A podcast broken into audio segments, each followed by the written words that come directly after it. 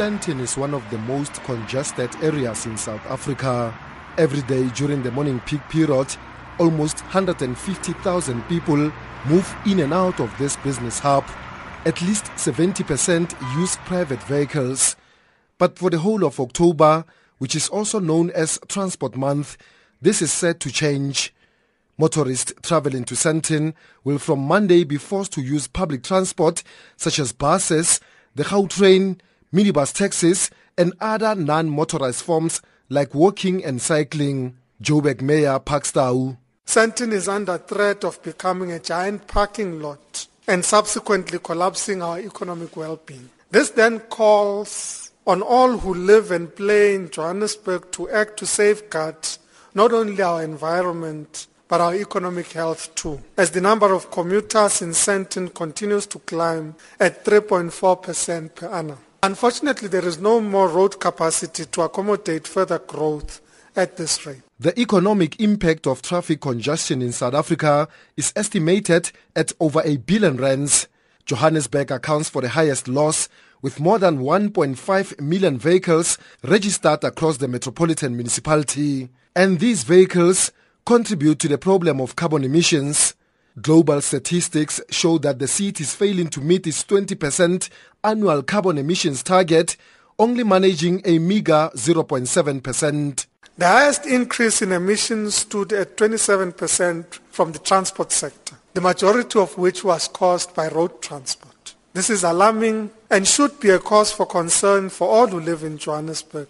who have begun to experience the effects of climate change on our weather conditions and on our infrastructure. And to mitigate this negative impact, Tau says they aim to reduce the number of private cars in the city by half. With all the interventions that the city is currently rolling out in the Sandton area, together we can reduce the number of vehicles on the roads to 50%. We can, in fact, more than double the number of buses to 14% and see pedestrians also increase to 7%. These issues will come under discussion at the Eco Mobility World Festival to be held in Sandton this month. The festival will bring in mayors and deputy mayors from nine cities across the world. International speakers and experts will discuss ways to decongest and reduce carbon emissions in cities. A number of roads in the Sandton CBD will be closed to private vehicles for the duration of the month-long event. Joburg residents have expressed mixed views. I can't go to work. I need my transport. Definitely going to affect my job. No, I think it's exciting. I mean, we need to embrace public transport, and if there's problems, this is when we'll be able to see Ndoba where we can improve and everything like that. I actually love this initiative. The idea sounds very good. I don't know how practical it is within the Sandton area. Additional buses, minibus taxis, and trains will be deployed to ensure those who will be using public transport into Sandton are catered for. Gautrain CEO Jack van der Merwe. We're going to introduce two eight-car trains in the morning starting at 5.56 uh, from Hatfield and then at 7.26 from Hatfield coming into um, Sandton up to Park.